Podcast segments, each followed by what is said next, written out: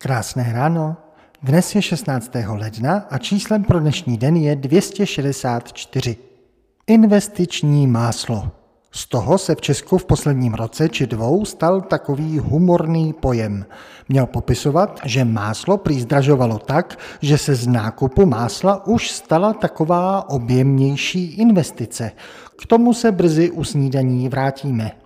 Dnes ale poslyšte aktuální příběh o zemi, kde kvůli inflaci začali teď máslo v obchodech dokonce balit do takových těch ochranných alarmových drátků, které se dávají na drahý alkohol nebo na drahou elektroniku, kde jinde než v zemi s inflací široko daleko nejvyšší, tedy v Turecku. Za alarmování másla jako nějakých zlatých cihliček, to je teprve skutečné investiční máslo. Potraviny v Turecku za loňský rok zdražily o sedmdesát dva procent. Ale máslo tomu zdražování v mnoha ohledech vévodí. Například podle Tureckého statistického institutu v listopadu zdražilo o třináct celá šedesát tři procenta. Fajn, třináct.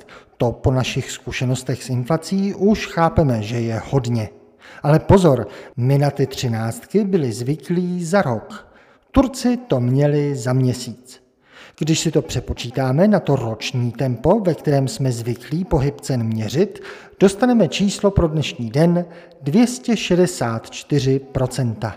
A abychom chápali, co to jsou procentní nárůsty nad sto procent, to taky často mate.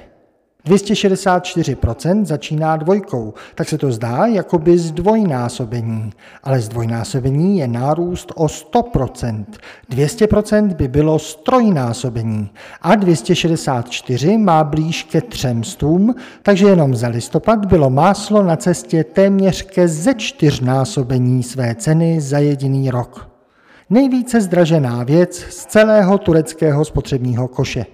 No a pak prodávejte takovou vzácnost bez alarmu. To je tak, když zemi vládne člověk, který si myslí, že ekonomické zákony fungují opačně, než fungují. Že vysoká úroková sazba není ve skutečnosti bolestivou brzdou inflace, nýbrž její záhadnou až mystickou příčinou. Snad podle nějakého kargokultu.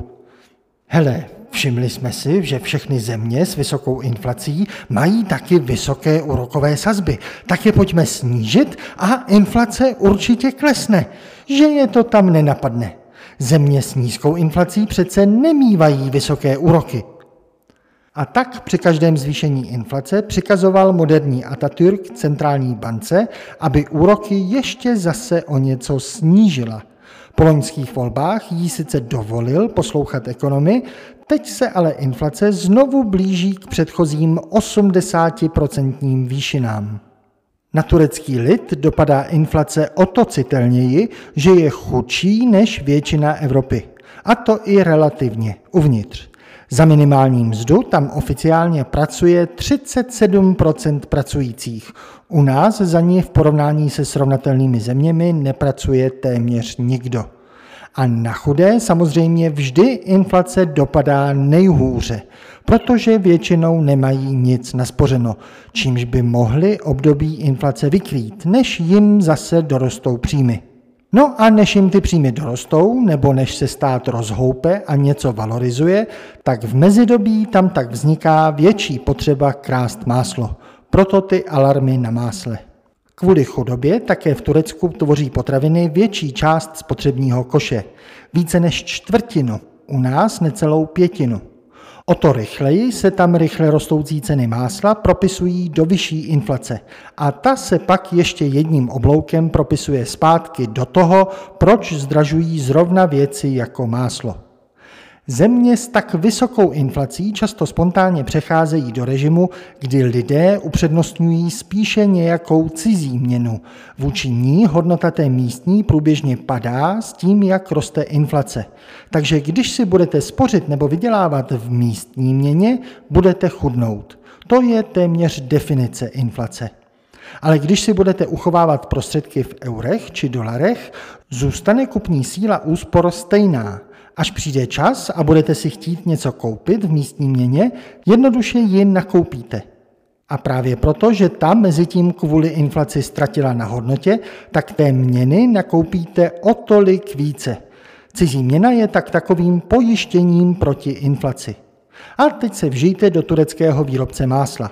Buď je může dodat na turecký trh a utržit za ně papírky ztrácející na hodnotě, nebo máslo prodáte do U S A nebo Nizozemí a utržíte papírky nestrácející hodnotu. Na exportních číslech je vidět, že výrobci másla mají jasno. O to méně másla je na tureckém trhu a o to více stoupá na ceně. Takže vidíme, že aspoň v Turecku dokáže být máslo skrze vývozy skutečně investiční, nejen alegoricky. No ještě, že vy si teď ke snídani můžete raději dát turecký ajran. Jím zatřeste. Snad vámi příliš neotřáslo, že kvůli inflaci se někde krade máslo. Hezký den.